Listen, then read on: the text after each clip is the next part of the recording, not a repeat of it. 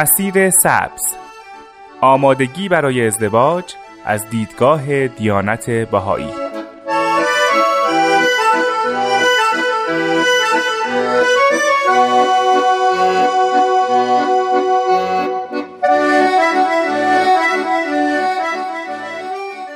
شنوندگان عزیز نیوشا راد هستم و با نهمین قسمت از برنامه مسیر سبز در خدمت شما هستیم.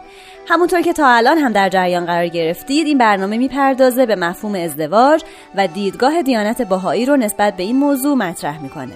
این جلسه هم مثل همیشه در خدمت آقای احسان رحیمی هستیم و ایشون مطالبی رو در این رابطه برامون مطرح می‌کنن. با ما همراه باشید.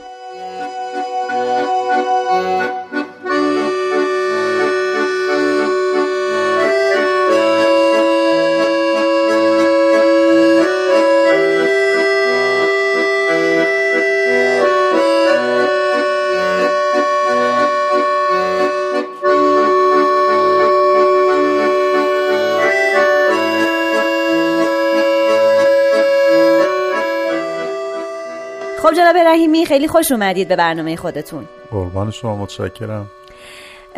صحبت هایی که تا الان در برنامه شد درباره مرحله قبل از ازدواج بود. یعنی در واقع پیش شرط اساسی قبل از ازدواج که همون مرحله خودشناسی بود.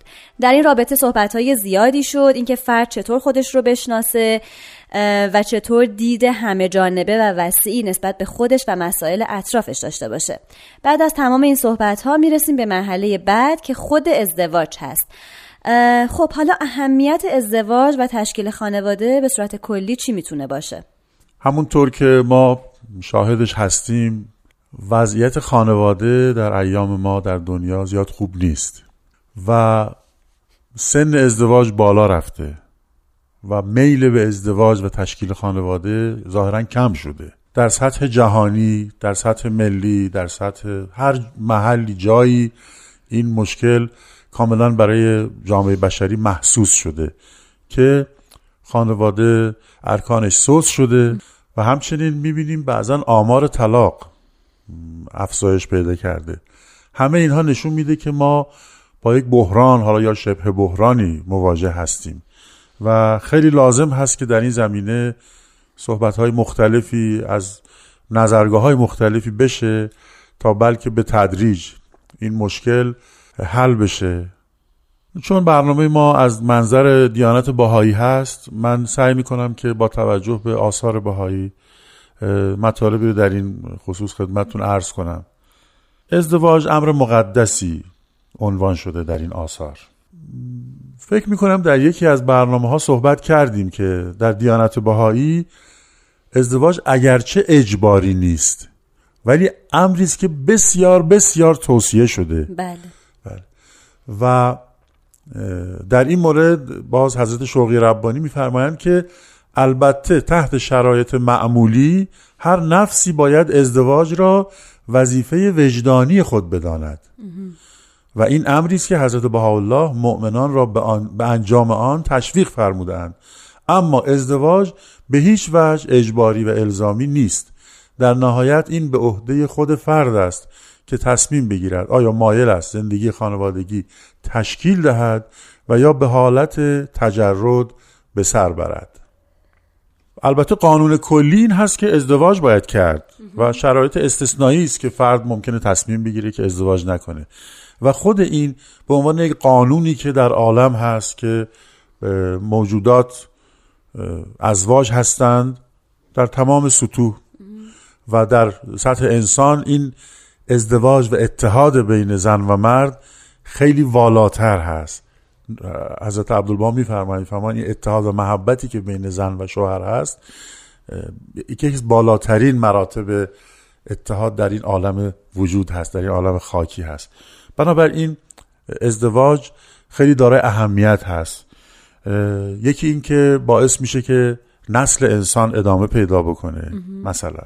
از جمله وجوه اهمیتش این هست که ازدواج باعث حفظ تقوا و پرهیزکاری و اون شرافت انسانی میشه. یکی دیگه این هست که انتظام و نظم جامعه رو حفظ می‌کنه. یک نظم و نسقی به جامعه میده و دیگر اینکه باعث اتحاد و وحدت میشه. همونطوری که قبلا عرض کردم این وحدت رو باید از خانواده شروع کرد. چون جامعه جهانی تشکیل شده از افراد و افراد در خانواده ها رشدشون آغاز میشه. شناخت فرد در خانواده آغاز میشه. بنابراین ازدواج از این جهات و جهات دیگری فوق العاده اهمیت داره. بله همینطوره. خب دوستان عزیز میریم یه استراحت کوتاه می‌کنیم و برمیگردیم.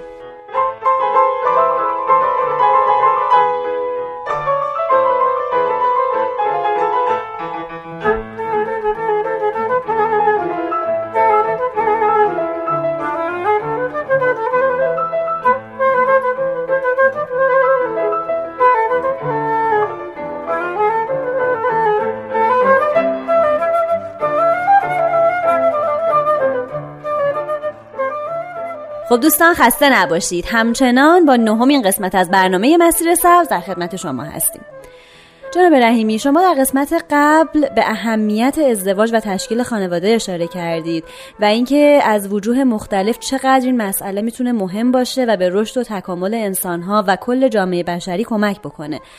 پس چرا متاسفانه ما هر روز شاهد این هستیم که همونطوری که خودتونم توی صحبتاتون گفتین افراد تمایل کمتری به ازدواج پیدا کردن. سن ازدواج بالا رفته و حالا بدتر از اون اینکه وقتی ازدواج می‌کنن تمایل به طلاق و جدایی تو جامعه بشری زیادتر شده. خیلی سوال مهمیه. هی فرصت کافی نیست که در این مورد مبسوط صحبت بکنیم از آثار دیانت باهایی ولی حضرت بهاءالله وقتی ظاهر شدن یک پیشبینی فرمودن فرمودن که ارکان دین سست شده. و پیشبینی فرمودن که عالم وجهش رو به لامذهبیه. حالا علل مختلفی داره ولی این سیریست که شروع, شروع شده یک, یک قرن دو قرن هست که شروع شده و افراد از دین دارن زده میشن به علل مختلف. و به جای او مادهگرایی افراطی اومده. یعنی شاید بتونیم نتیجه بگیریم که ریشه تمام این نابسامانی ها و هرج و مرج چه در ازدواج چه در خانواده و چه در سایر شعون زندگی جامعه بشری برمیگرده به همین مادیگرایی یا ماتریالیزم که واقعا بلایی است که به جان بشریت افتاده. در این مورد من تقاضا می‌کنم از عزیزان که به کتاب گوهر یکتا صفحات 297 تا 302 مراجعه بکنن. در اونجا بیاناتی از حضرت ولی امرالله در این خصوص هست که راجع به این مادیگرایی و اینکه از, از چه جنبه هایی بلای, بلای عظیمی شده برای جامعه بشری.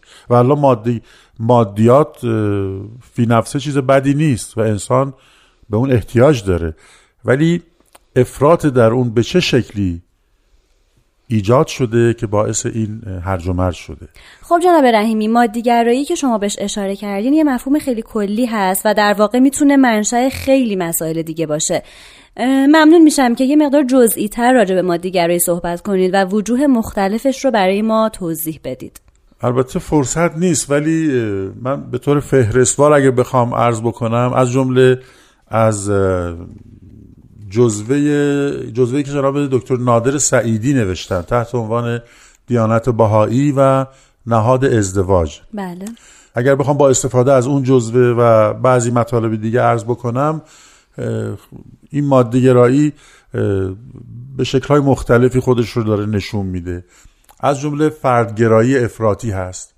یعنی یه فرهنگی به وجود اومده که خیلی فرد پرستانه است. و راحت طلبی رو ترویج می‌کنه و عدم قبول مسئولیت خانوادگی رو. بله.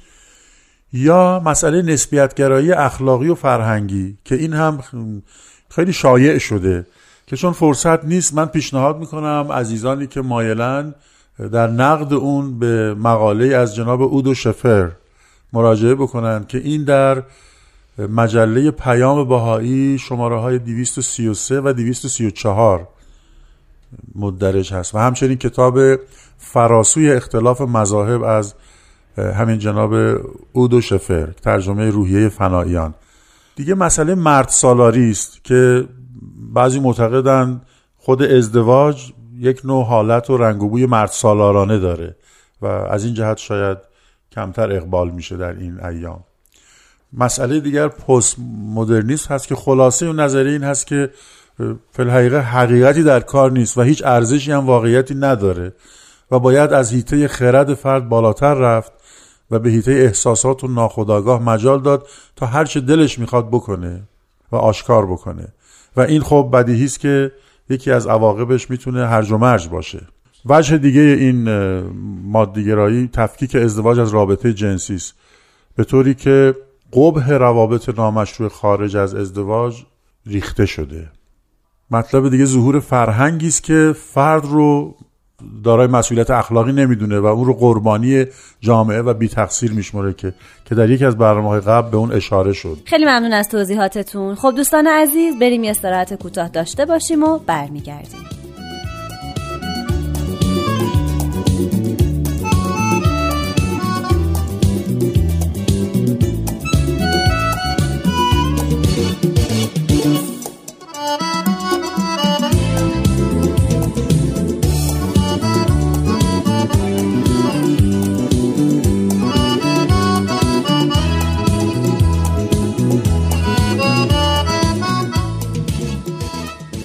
خب دوستان خسته نباشید. همچنان با نهمین قسمت از برنامه مسیر سبز در خدمت شما هستیم.